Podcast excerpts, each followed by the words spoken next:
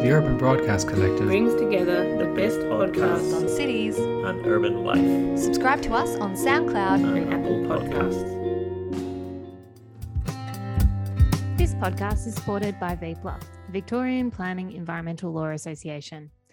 Welcome to the Planning Exchange, where we interview built environment professionals who are doing interesting work beyond the ordinary. I'm Jess Noonan, and I'm joined by my colleague Peter Jewell everybody to our first speaker series in the post COVID era, and hopefully it stays that way or it stays a post COVID era. I'd like to start this morning by acknowledging the Wurundjeri Wurrung people who are the traditional owners of the land in which we meet today, and of course also where many of us live. I'd like to acknowledge their creator Bunjil, their ancestors and elders, and acknowledge the strength and resilience of the Wurundjeri Wurrung people who have never ceded sovereignty and retain their strong connections to family, clan, and country despite the invasion of Europeans. I'd like to also acknowledge the significant contribution of many other Aborig- Aboriginal and Torres Strait Islander people and pay my respects to their elders past, present, and future. I'd of course also like to acknowledge the um, presence of a number of the VPLA board members this morning Mark, Tim, Ellen, Mia. I'm not sure if I've missed anyone else. Um, it made a, to me a common sense fit to invite the board members of VPLA to this morning's discussion. Um, as, long as, as, as well as Ratio, are sponsors of the podcast Planning Exchange, and to me, there was just an obvious fit to bring us all together to put Jess and Peter on the other end of the microphone. Now, for those of you who are new to our Breakfast Speaker series, this is a session where we kick the bed covers off and get out of bed a bit early and we share a few laughs and listen to stories where the theme is really about everyday people who have done something extraordinary. We've had a broad range of guests in the past, um, ranging from Commonwealth gold winning netballer Maddie Robinson, world base jumping champion Chris McDougall, and someone who we all know very well, Dean Landy, who's an architect but more importantly, the founder of the One Heart Foundation. We even tackled an online session, I'm not sure if it was lockdown one or lockdown two, someone will remind me later, with comedian Catherine Deveny, and that was a great opportunity to have a few laughs at the expense of a few COVID memes. So I think there's fair to say, Peter and Jess, there's no pressure to come up with the goods this morning. You're in fine company. I think it's also fair to say that we come away from these sessions generally feeling a little lighter, aspire, inspired, and of course glad that we set the alarm early and made the effort to be here.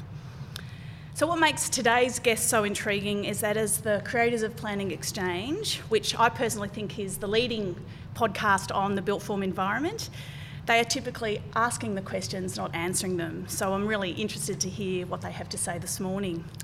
Now, for those of you not in the know, Planning Exchange is a series that promotes a better understanding of urban affairs, town planning, and city design. And it aims to tackle a wide range of topics that are relevant to a national but also an international audience. Now, we've um, at Ratio had the pleasure of a number of staff members being interviewed for the podcast. I think, Tim, you've had the pleasure of being, I think, the only person asked back. Um, and, and we've also more recently had both Kath Hagen and Peter Malley being subjects um, of the podcast. And I really recommend that you listen to both of those interviews, they're just fantastic. So I hope, like me, you're looking forward to hearing from them this morning as we delve into what brought a relatively fresh-faced and energetic planner such as Jess, together with a older and wizened and some would say grumpier planner like Peter. I, I, I, thought this was a job interview this morning, so. so we have to start with how it all began and what brought the two of you together with the idea of creating the podcast. Do you want to start? Well, I um, uh, met Jess at a VPLA function. Uh, it was at Myer, and um, we're having, and, and, I met her, and I thought she was charming, and she told me she was doing a public health uh, masters, and so I, I, teased her relentlessly about being one of these middle class do-gooders, telling the poor people what they shouldn't do with their lives. And the more I, you know, dug it in, short pitched at her, she just you know, laughed away and thought I was a twit. Um, and, and, that night I also lost my wallet, but um, the only time I've ever done that. But uh, so I that, thought that was actually at the Ballarat conference. No, oh, actually, it? I met you once before. Sorry, yeah. Jess, but you, um, you, actually forgot the true first time. yeah. So the so I, I I love podcasts. I really got into it early, and so I thought, oh, what a great venue. So I approached Jess and also at the VPLA Ball. Uh, at the so Vapor Ball. Vapor has been a very I was gonna say, I um, can hear a common theme Oh, here. a very, very common theme. So we have to thank Vapor for um, Uh-huh. essentially being the genesis of a lot of these ideas. Well, well, And- fertile ground. So I, I got in touch with Jess, and she didn't know what I was talking about. So we I met, didn't even know what a podcast was. There at you go. that So it's the old leading the young Yeah. with new technology. and, and so well, we this was this was 2013, 2014. So you know they weren't necessarily the most common medium yet. Um, Yeah, that, uh, yeah. Well, they've been around for a few years, Jess. But um, but uh, so we arranged to meet in a cafe in Richmond, and I, I, I went in, and Jess probably thought I was trying to crack onto her or something, but she was. Um, she was. Uh, she had a beautiful beret. She had a very Parisian look. I thought this is the podcast partner. I, I, I definitely need a bit of class with this. So we, we knocked the idea around. Do you remember the beret? yeah, I I remember think it was the beret. black or red. It was, was it? black. Black, yeah. And um, so then we just worked out what to do, and we did our first interview with Chris Avery. Mm, we had a single microphone, which we sat on the edge of the table, and we all sat far too close together, which you would not be allowed to do in this day and age with um, with COVID. Well, it was what- very awkward. I don't believe in COVID protocols, but um, so Chris was so much better prepared than us. But Yeah. and that was PX1, and now this is PX94. Wow. Yeah, it And it's been eight years, nine years? Yeah. Yeah, it is. Fantastic. Which is amazing. And so, what really inspired you to do it, though? I mean, you're obviously both passionate planners, and you've been both involved, and we'll get to that later in the podcast about other ways that you've contributed to discourse in our in, um, industry. But what was the real genesis for it? Was there a, a moment? Well, it was you start, Pete, 'cause Well, it was your well- idea initially. Well, I, I used to write for the Planning Journal in Victoria, and, and that's writing is really hard. So that I was mean, the red jacket. Red Jacket. Um, before that, there was Fireside Chat. Before that, there was Educating Sarah.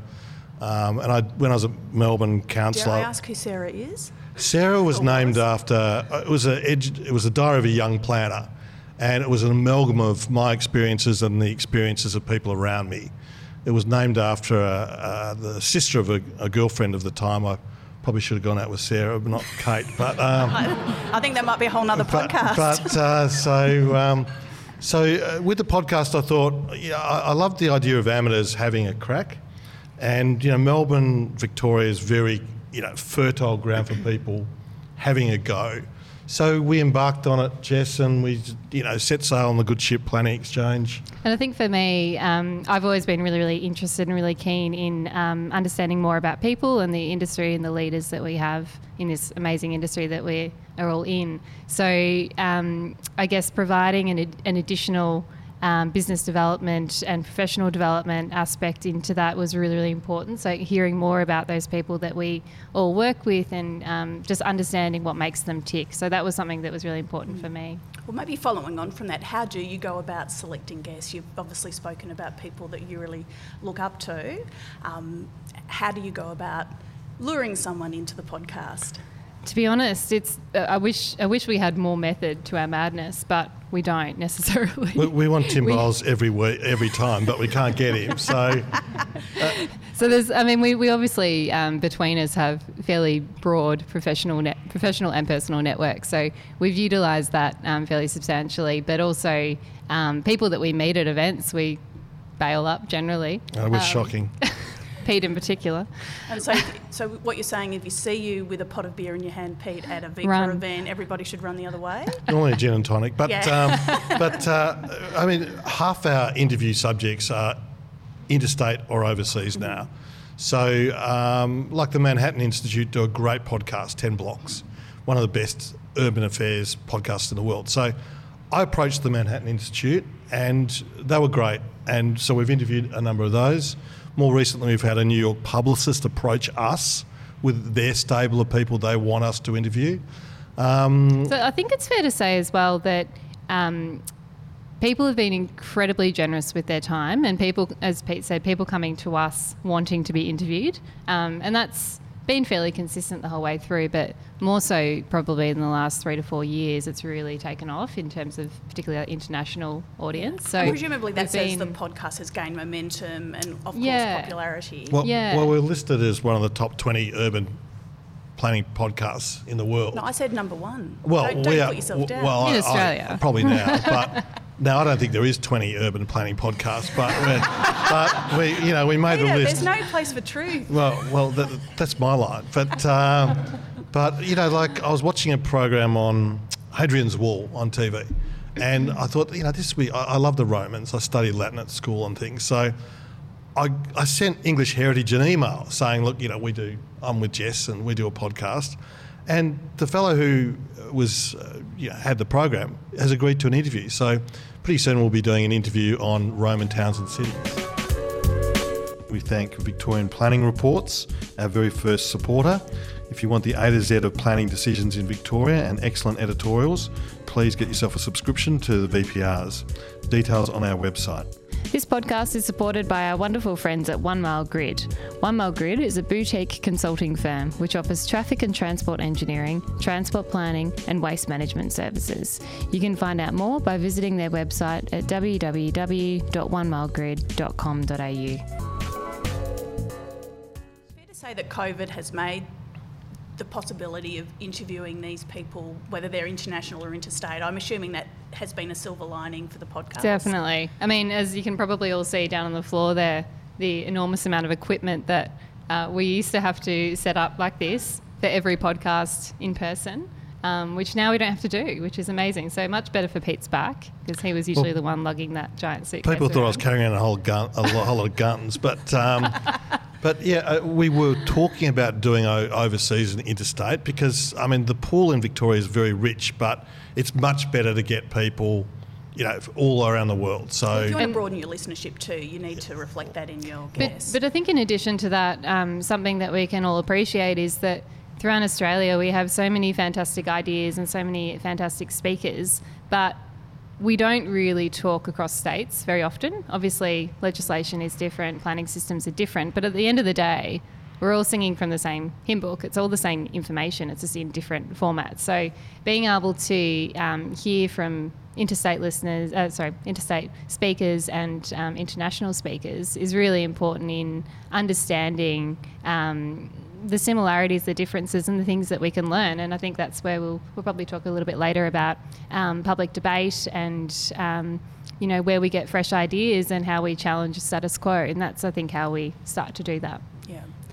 I imagine too, certainly I listen to almost all the um, podcasts. The th- one of the things that I've got on it, got from listening, is just how common our challenges are in Victoria to a number of your guests from around the world. So it is extraordinary, as you say, while the legislation and the geographical challenges are unique to Melbourne and Victoria, but at the end of the day, all major cities throughout, particularly the Western world, are experiencing similar challenges, and it's really great to get that perspective. Well, well, most of our listeners are overseas. So um, we've broadened out, and one of the things we have to, when we're interviewing, you know, people from Victoria, we have to say, look, our listeners are all around the world. If you talk about Ballarat or Geelong, put it in a context. You know, we, we didn't start this to talk about the general Which for the international zone. listeners, they're major regional cities outside Melbourne.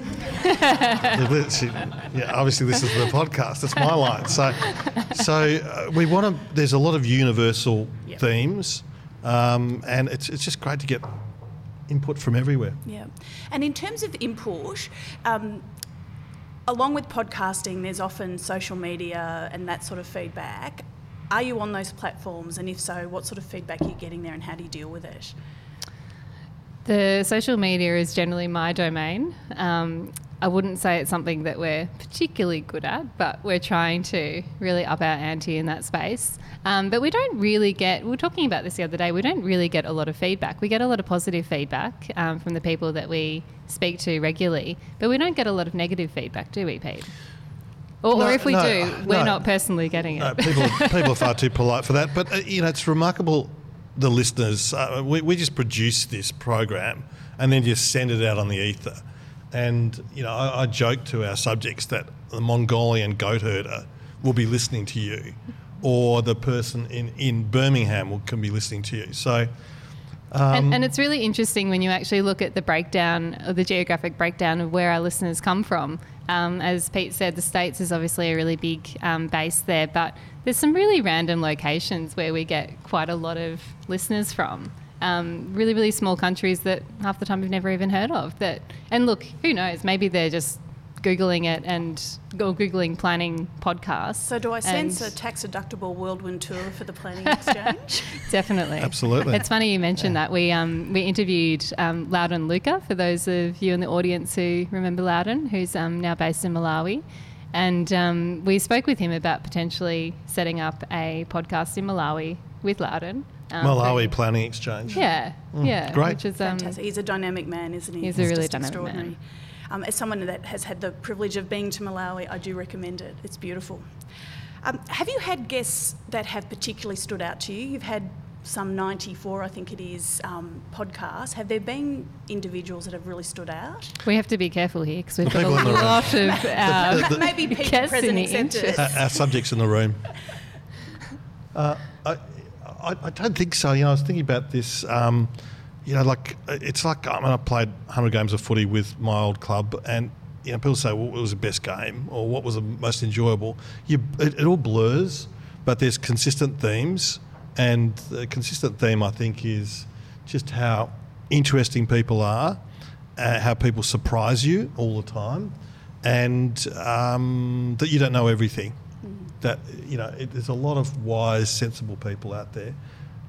And I think the other thing is we've done a lot of, um, you know, probably left of field people um, and tried to relate that back to planning. So, for example, we did um, Ned Schofield and um, I can't remember his wife's name now, but Raquel, Ra- Raquel, Ra- Raquel sorry, Raquel, and um, about their wool growing business in the Western District. And I remember when Pete sort of brought them to me. I Well, thought, I, I, I how are we going to relate this the, back the company's name's McIntyre, and they, yeah. they they created a, a fashion brand, and they source all their wool from Western Victoria from a family farm. And you think, how on earth are we going to relate this back to planning? Yeah, But I- we did. I, I just love the business concept, mm. Mm. and they were fantastic. Mm. She was from Hol- Holland. Yeah, that's and right. uh, she introduced the idea of a nightmare. You know, in Amsterdam or you know, Antwerp, they there's a daymare and there's a nightmare who Which I looks think the after the, City of night Melbourne thing. now has. I'm feeling Yeah. terrible because I can't remember who it is, but I was listening to a program on the radio recently and they, they were talking about this concept of the nightmare. They probably listened to our podcast exchange. so, so. Um, you two obviously make an unorthodox com- combination. What makes it work? Yin and yang. Je- Jess is uh, charming, uh, friendly. She never ceases to am- amaze me, and uh, what you hear in the podcast is exactly that personality. Yeah.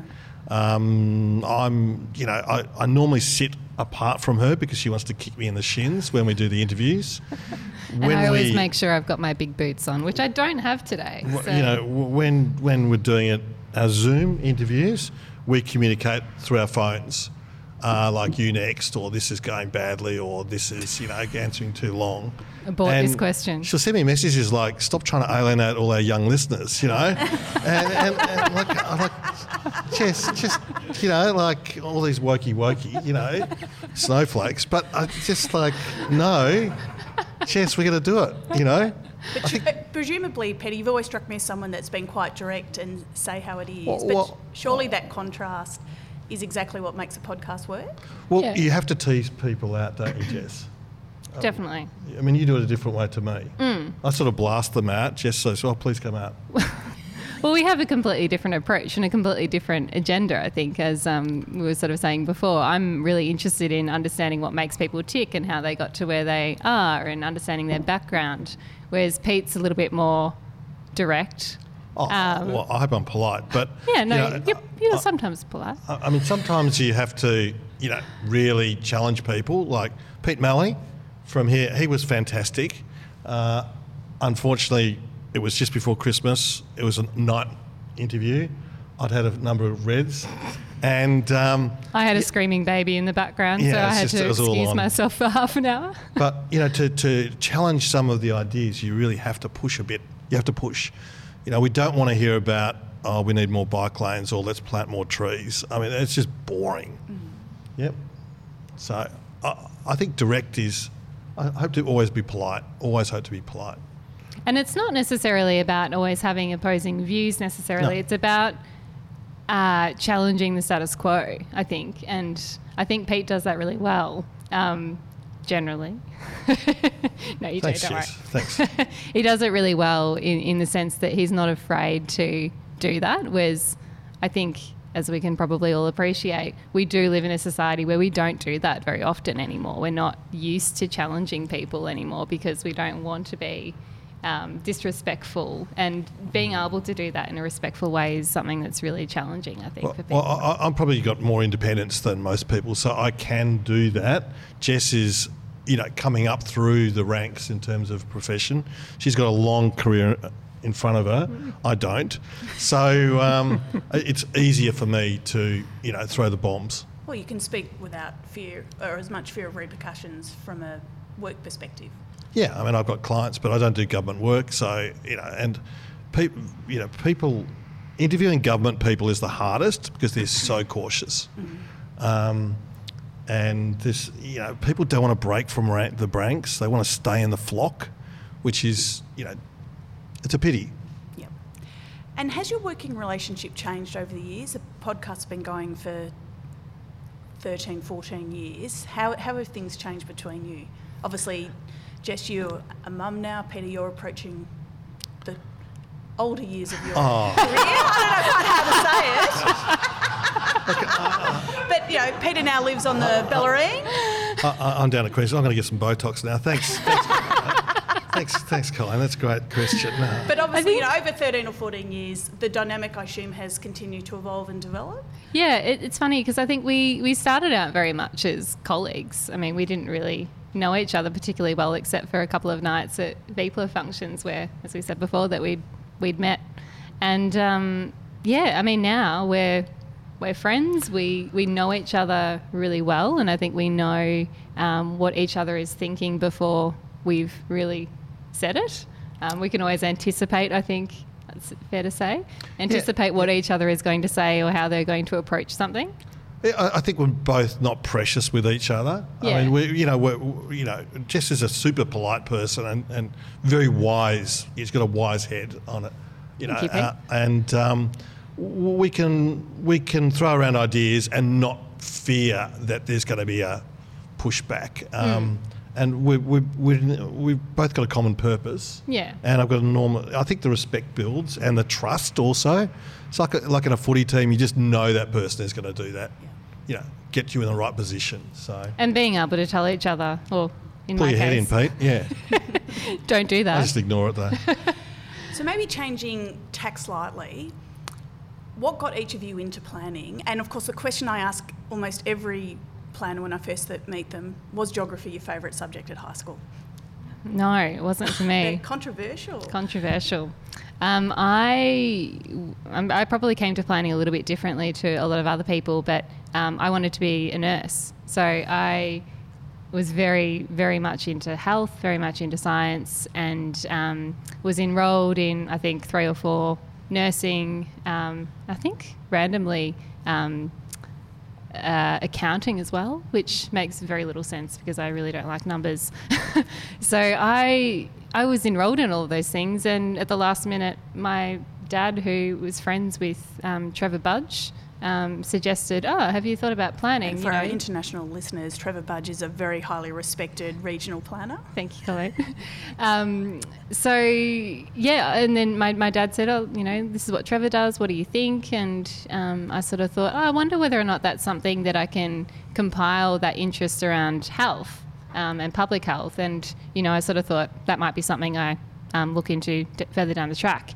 And um, yeah, then here we are. I did planning at RMIT, and um, then I ended up doing public health as a further study. Yeah, um, which you after finished that. last year or the year before? No, no, no. Back in 2015, I think it okay. was. Many years ago now. So, yeah.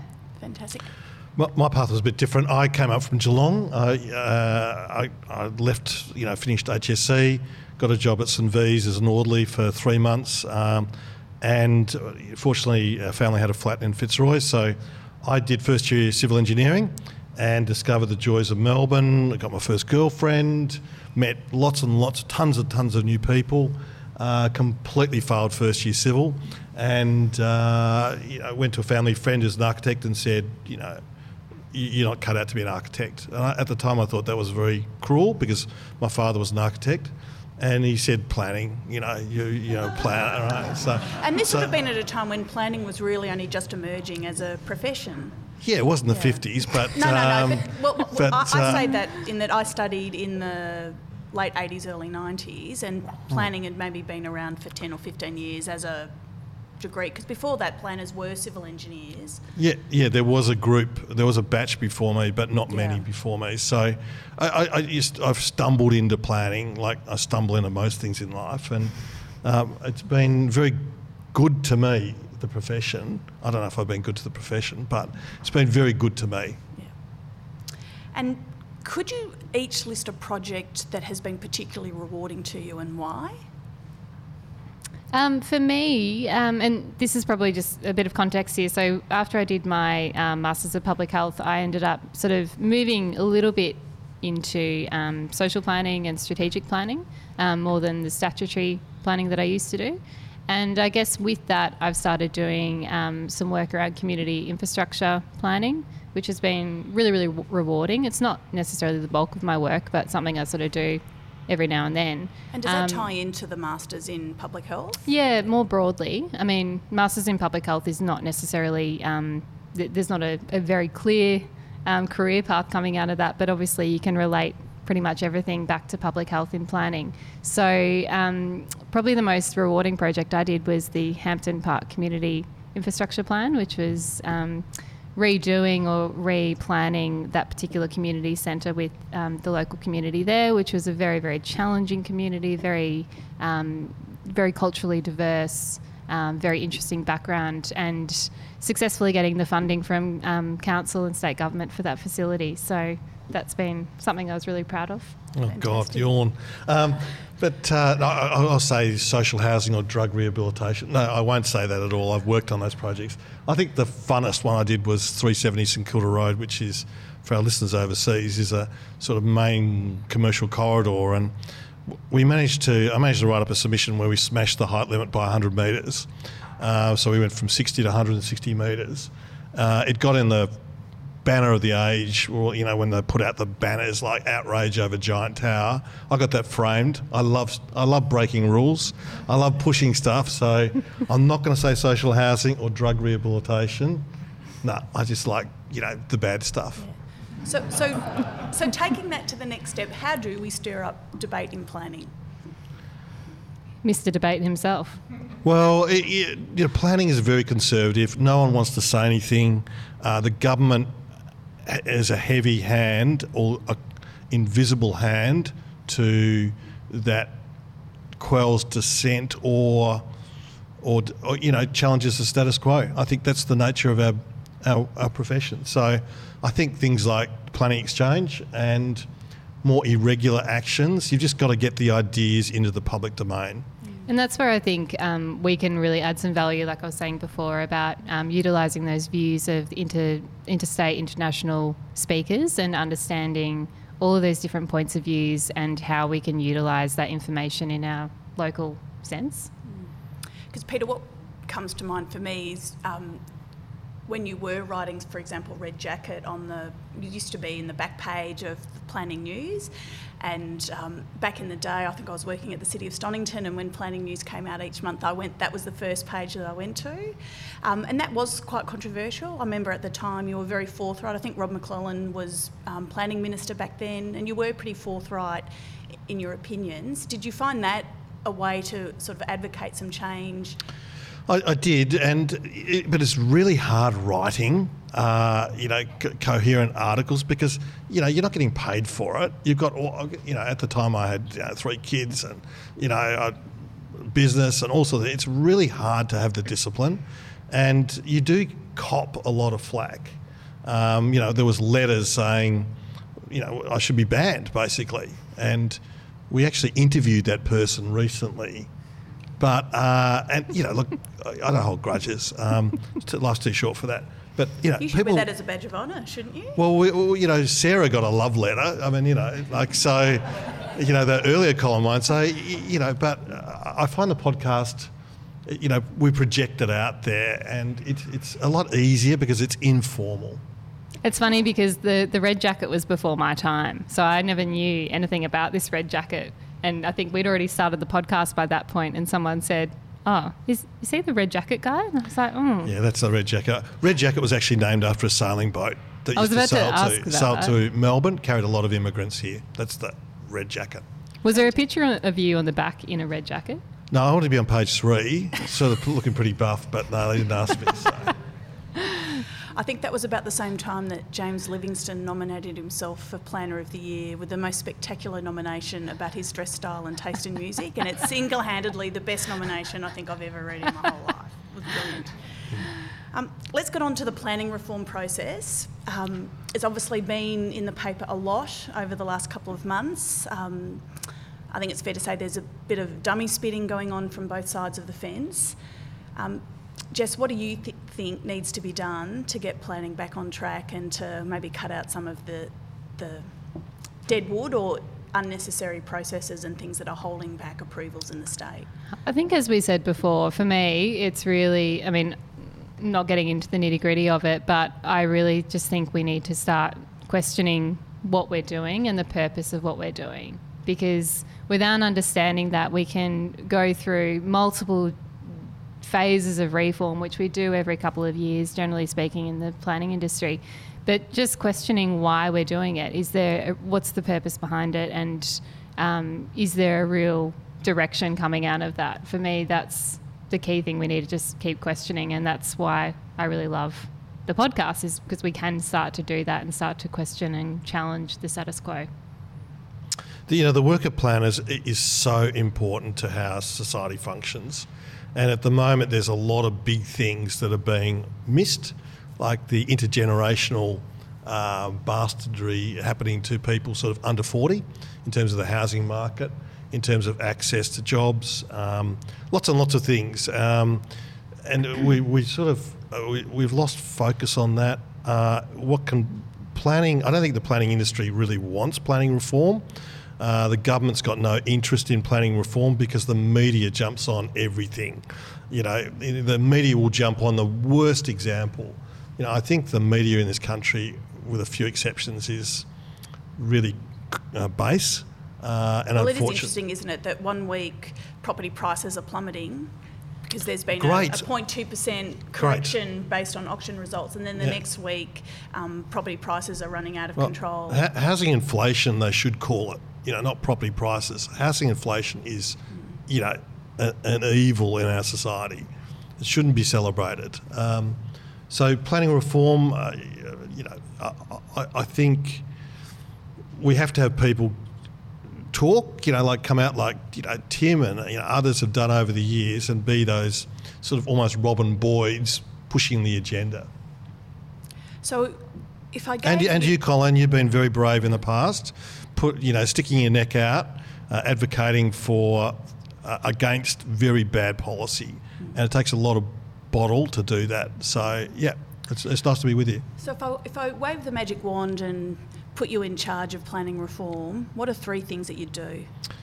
I'd get a new bathroom there in the minister's office. Um, I, I'd have servant girls. I know, sorry, Jess. You better be careful, she's got her kicking boots on. yeah, that's right. Sorry. Yeah. Uh, I, look, you know what I'd do is I'd have a competition. I, I'd say here's fifty thousand bucks, two months. We, we're going to pay five firms. Here's fifty thousand bucks. Give us ten ideas. You know, ten ideas, and I'd pull some good people in. And there's some really, really smart people out there who, you know, not tinkering around the edges. Not, you know, it's not about the number of permits. It's just about. I'd rewrite the planning scheme to recognise how important uh, enterprise is and how change happens through enterprise. And we don't want to put the brakes on that stuff. We want to encourage it. I mean, you won't see anything in the planning scheme about encouraging enterprise. It's just, you know, it's outrageous. And I, you know, we've had such changes in the last 30, 40 years in terms of technology and, uh, you know, social social things. That's not reflected in the planning scheme. It's basically 1970s, and I'm not knocking the people from the 70s. They were great people, but we just haven't got that, you know, what's the zhuzh?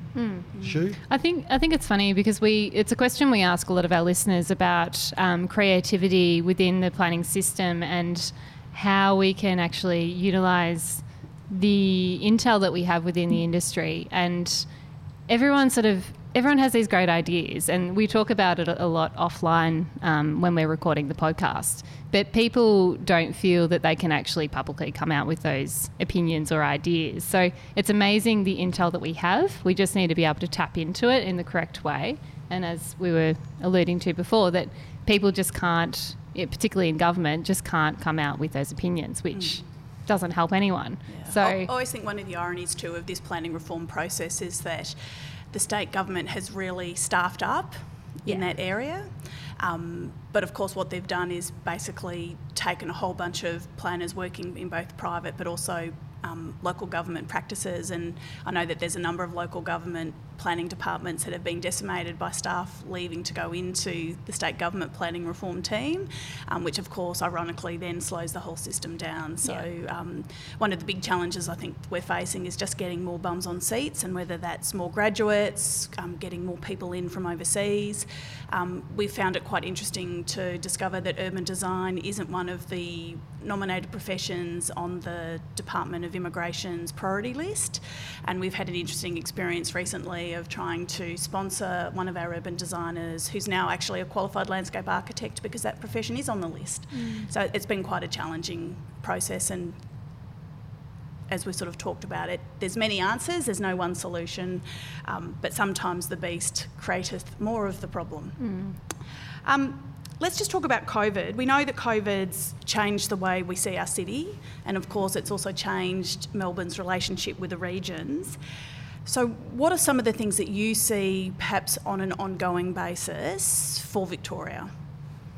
I think for me, um, and as I mentioned before, with my sort of public health hat on, something that I've really noticed is those uh, middle and outer ring suburbs are really starting to prosper um, particularly coming out of lockdown, because you know, and these are obvious points, obviously, that through um, through lockdown, people were living more locally and really relying on their local neighbourhoods, and that really excites me because I think those outer, particularly the um, growth area activity centres, have really just they've always lacked a bit of zhuzh, to use your word, Pete, um, and they really seem to be coming into their own now, and I'm really excited by that. And I guess in addition to that is the um, the traction that the 20 minute neighbourhood is getting now. And again, it's been a concept that's been around for a really long time, but actually seeing that um, play out, I think, is really important in planning and being able to, you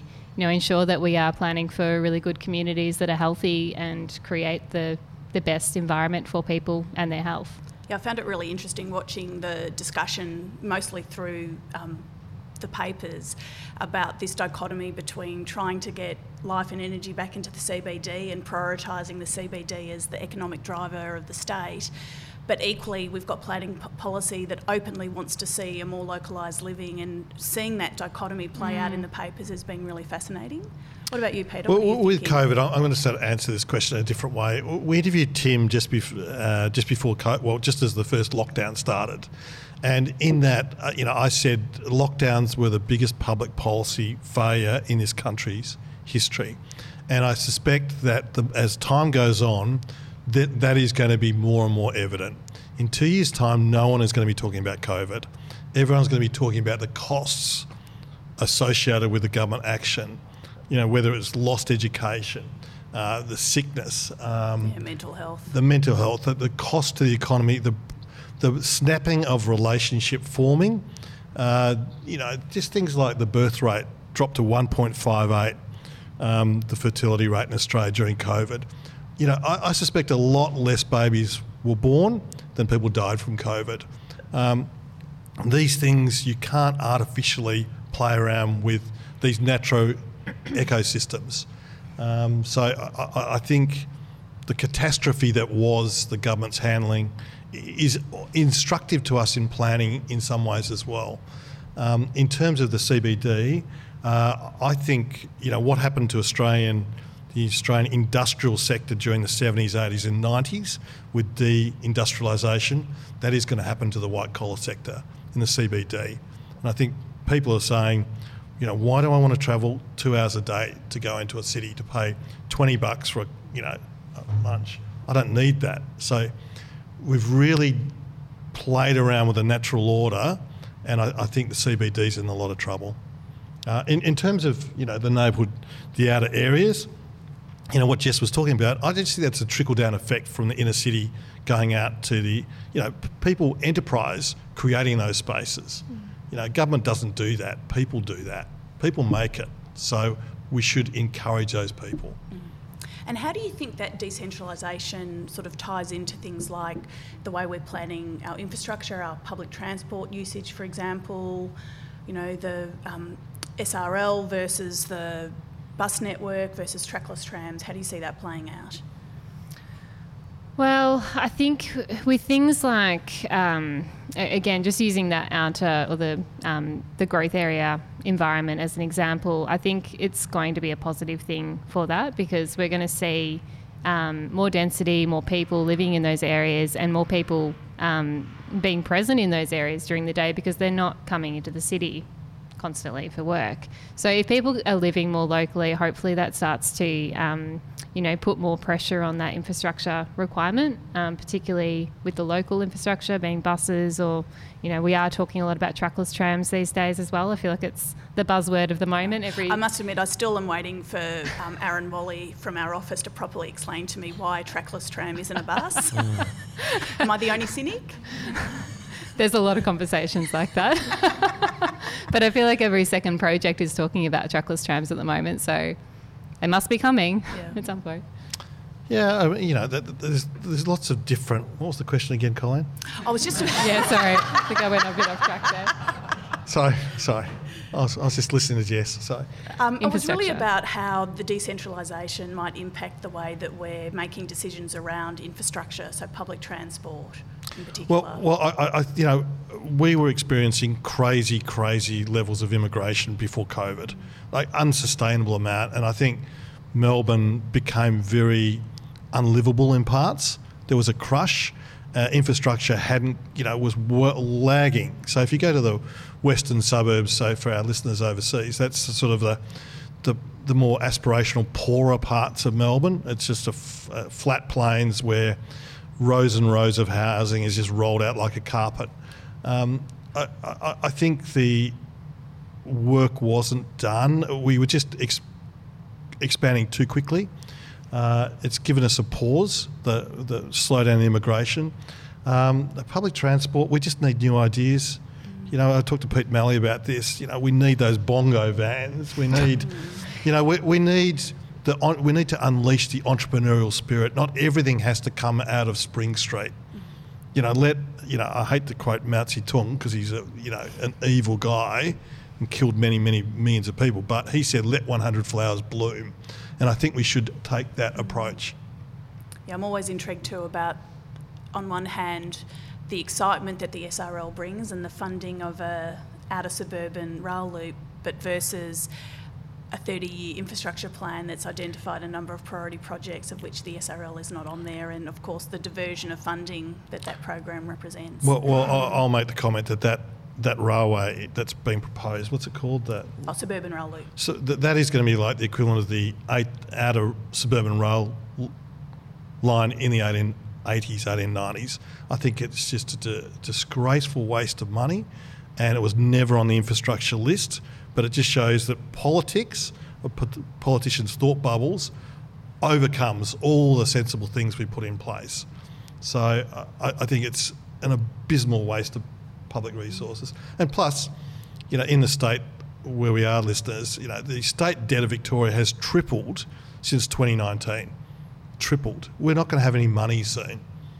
You know, with rates are going to be rising. So a lot of this magical thinking stuff that we've had for 20 years, I think those days are gone. So roll out more bongo vans. Well, no, no, you just the need to look at uh, other other things, Jess. so, I think people forget too that the last time um, Victoria was in this perilous economic position was in the late sorry, no, the early Early 90s, that's when I started and, my business. and that's Yeah. where the casino was approved and gaming came into Victoria. And I just know not sure what options we have left in terms of trying to raise revenue to pay off some of this debt. Well, if you want to raise taxes, cut taxes. You've got to unleash entrepreneurial mm. spirit. That's the best way. If you, it sounds, you know, not right, but if you want to raise taxes, cut taxes.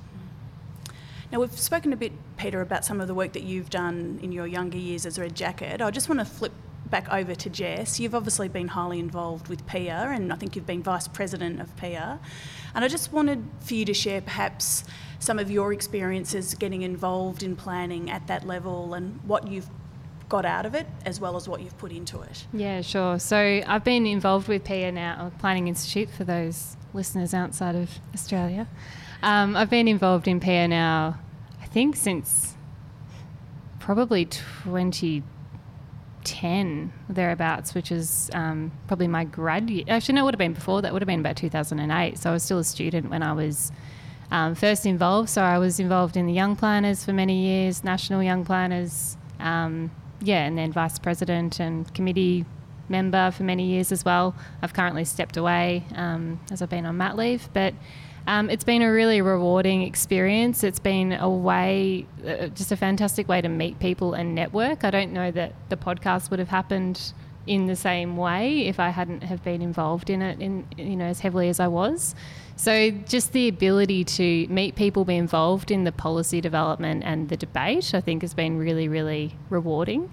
Um, you know, I, I would certainly advise anyone to be involved in their professional industry, whether that, whether that be PIA, whether that be VPLA, um, you know, Property Council, UDIA. There's a million different um, committees that we have, but I think the the other aspect to it is the mentoring. So the mentoring aspects that um, are available to you through those networks are just incredible. Just the the way in which you can utilize those networks to your advantage in your career is really important. And are you finding now that you are more established in career that you're now starting to doing some mentoring yourself? Yeah, definitely, definitely. So I've always been involved in the mentoring program through PIA, um, but also, I mean, informally as well. We do so much mentoring without calling it mentoring. You know, Yeah. mentoring to me is more about just having connections with people and um, meeting people for coffee and talking about, or chewing the fat really, about whatever it might be. So very, very important.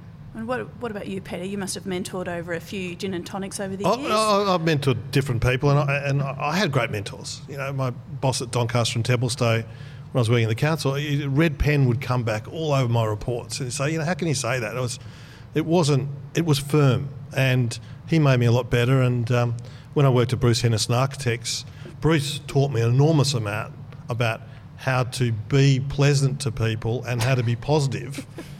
because you know I was, uh, I, you know, I thought I knew Obviously everything. I was twenty something. I thought I knew everything, and Bruce just said, "Look, you know, he was just, oh, we've got a big problem here, but let's let's work on it. Let's how do we? You, you don't get something by hitting someone. Yeah. So uh, I think mentoring is super important.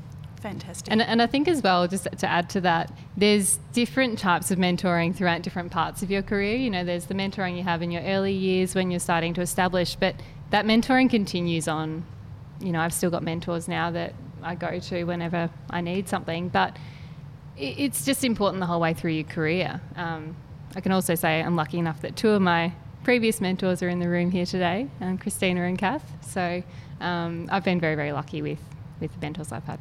Fantastic. Now, just for our audience, we will flick to some questions in a moment, so I'll get you to get your brain cells um, going so you can think, but I'll just ask a couple more questions in the interim.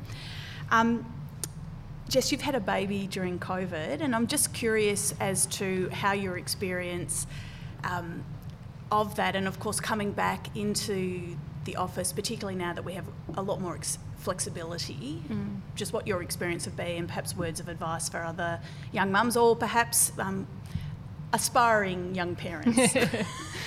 Well, I can highly recommend having a baby during lockdown. It's great. You don't have uh, anyone coming over and wanting to um, interfere during those early weeks. So that was great. Um, but, you know, also a lot of challenges as well through that. Um, you obviously don't have as much family support as you would normally like. My family are not in Melbourne, so I didn't see my family for a very long time. Um, they didn't meet my baby for a really long time, so you know that that was challenging in itself. But I think in, in terms of the return to work, um, I've technically been back at work for about a month, but I think I've only actually worked maybe four days, daycare bugs.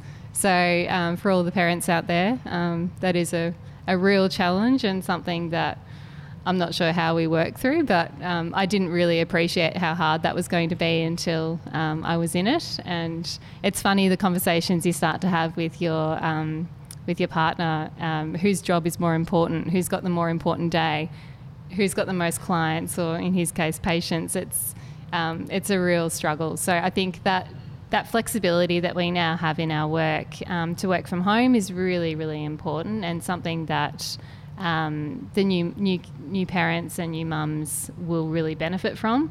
Um, hopefully, that means we start to see a bit more participation of women in the workforce because it means that we can juggle a little bit more um, if we weren't already juggling enough. And, and for fathers as well And for to as have well, be more yeah. open to take a, a greater share of those parenting responsibilities. Definitely. Now, to prove that there's no gender bias, I'm going to ask you a parenting question, Peter, because men don't often get asked them. Your children are obviously older. I think hmm. you've got two adults, Three. three adults. So, how has your relationship with them shifted during COVID? Oh, I, I you know, Or if it has, sorry. I'm well, I was based in it has. I was based in Queenscliff, so I'd come up there in Melbourne, um, and uh, my daughter is in a, a care uh, facility. She got very ill about eight years, five years ago. She got very sick, so I would come up to Melbourne and see them each week. I just saw them deteriorate. Um, they're very bright kids, and you know the the fear that they had during lockdown, and and uh, Melbourne was, as you know, you know, post-apocalyptic sort of gloom. So it, it really affected them. They were worried about the police for the first time in their lives. Um, I try to encourage them to go streaking during curfew, but they wouldn't do it. Um, but you know, I, I, I saw them deteriorate. Um, my younger son missed the first two years at uni of socialising. Um, Which is, I don't think people should underestimate Oh. how massive that is. Uh, when and- you think just- about, for all of us here, we've had the joy of university, and whether it's Oh. beers at the pub or it- you know, uh, massively tubes, yeah. important to your development. And you know, the, the public health messaging, I, I really hated it. You know, so um, you know, staying apart keeps us together. I mean, it's Orwellian, and and I could see that that whole campaign playing out on my kids. So I, you know, I mean, I went to three of the anti-lockdown protests. I went to the original one, and I went to two others. You know, I, I just think so many bad things happen in terms of liberty, democracy, and also it made me realise how a lot of nasty things have happened in history. How people can be marginalised, like the Jews, you know, or by the Nazis or other people. How um, very we're not far away from very bad places, and we need to defend our liberties so much for the next generation coming through. Well, it's very interesting too, seeing obviously now it's what is unfolding in Ukraine, and you Uh, can uh, see Ukraine has changed everything, you know, in so many ways. The implications of COVID and Ukraine, uh, you know, Slava Ukraini, you know, they, they are unbelievable people, but their fight for liberty, um, and also what's going to happen in the energy market. You know, I think there's going to be before Ukraine and after Ukraine. Thanks for the support from Ratio Consultants, an independent voice and trusted partner in planning, urban design, transport, and waste management. Ratio supports change through projects that shape cities, neighbourhoods, and places for people. See ratio.com.au for details. So, one last question before we turn to the audience, and that is, and this is a question that you often ask your own interviewees what are you reading right now?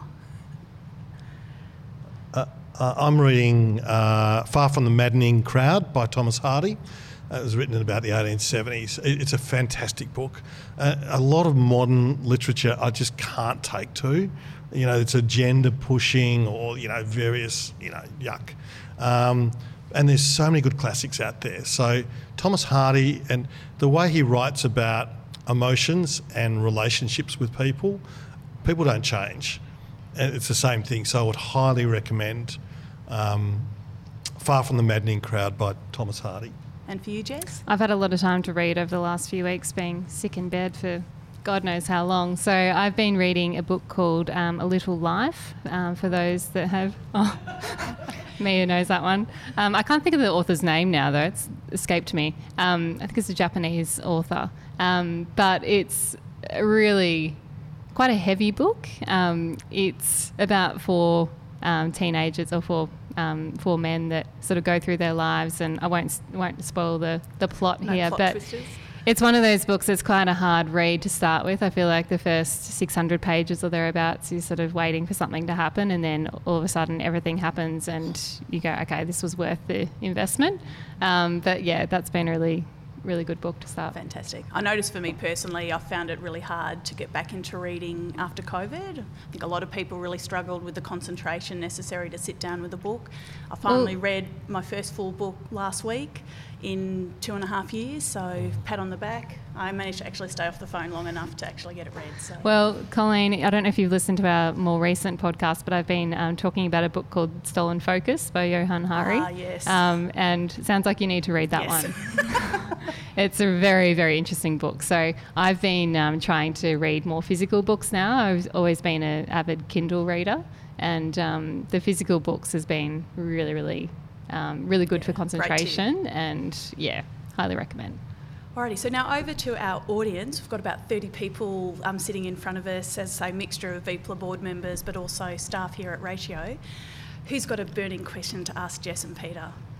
So Mark Shepherd, who's the president of VPLA, has asked Pete and Jess what they've learnt from each other and how it changes the way that they present the podcast, but also probably a broader worldview as well. I think for me, um, seeing Pete's ability to get to the bottom of an issue very, very quickly and challenge, again, the status quo, it's a common theme today, um, has been very enlightening and sort of educational for me to. Because, again, as I was saying before, we don't see a lot of people doing that. So, not that I would um, necessarily question people necessarily in the same way that Pete does, um, but just seeing his ability to get to the point really quickly, I think, has been really helpful for me. Um, and I've definitely learnt a lot from him in that space. I think it gets to your sources that help you. You know, if you expose yourself to different sources of information, that that helps. You know, change your mindset. But in, in terms of what Jess has taught me, um, well, um, she's taught me that To wear shin guards. Gentleness and kindness can elicit answers very well. Um, she comes from a more conventional view to me to a lot of things. So I, I tap into that conventional v- views through Jess. And then sometimes I think, gosh, I'm really an outlier in this stuff. you know, so Jess is a Jess is an excellent moderating moderating thing. So Fantastic. Anyone else? Kath, can I just say that's an almost impossible question to paraphrase, but for, for, for the podcast listeners, Kath Hagen is interested, I guess, for Pete to expand his views on the role of taxation and taxation reform on encouraging innovation. Well, yeah, Reaganomics and Thatcherism were absolutely necessary at that time. The, the, what they confronted was very much what's happening now high inflation, stagflation, um, and the, the whole idea of giving people back agency by getting the government out of their lives is a very, very good thing. So I will not hear, hear a bad word about Ronald Reagan. Um, after all, he said, you know, tear down these walls, Mr. Gorbachev. I mean, he, he destroyed, you know, the evil empire, which was the Soviet Union. So in terms of trickle-down economics, it, it, it's a very good thing, but there's a lot of other things, societal forces at work, which make us for a grumpy and unhappy and alienated place. So I wouldn't put the blame on, you know, them or that concept. I think it was absolutely essential to get the economies back at that time. A lot of the other things that get associated with that weren't part of that. So, sorry, Kath, I, I, I just think that was a wonderful time of freedom and getting back agency to people. And we need more of that, not less of that. How does it feel to be that person in the audience? that no one agrees with.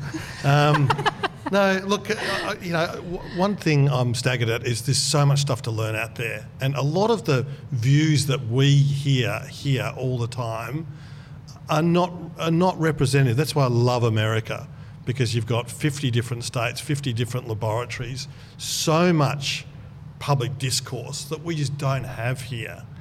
You know, Australia is.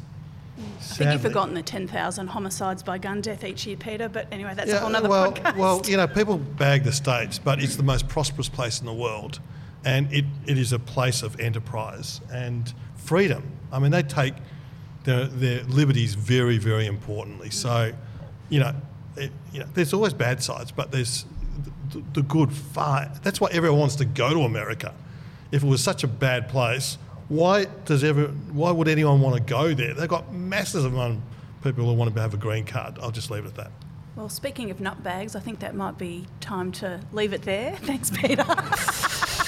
As Jess will say, we'll have no more listeners after this. I I need to can't do some editing. Jess and Peter you enough for coming and s- being part of our breakfast speaker series this morning. It's been a real pleasure to have this conversation with you, and I'd like to invite everyone to show their thanks. Thanks for having us. Thanks for listening.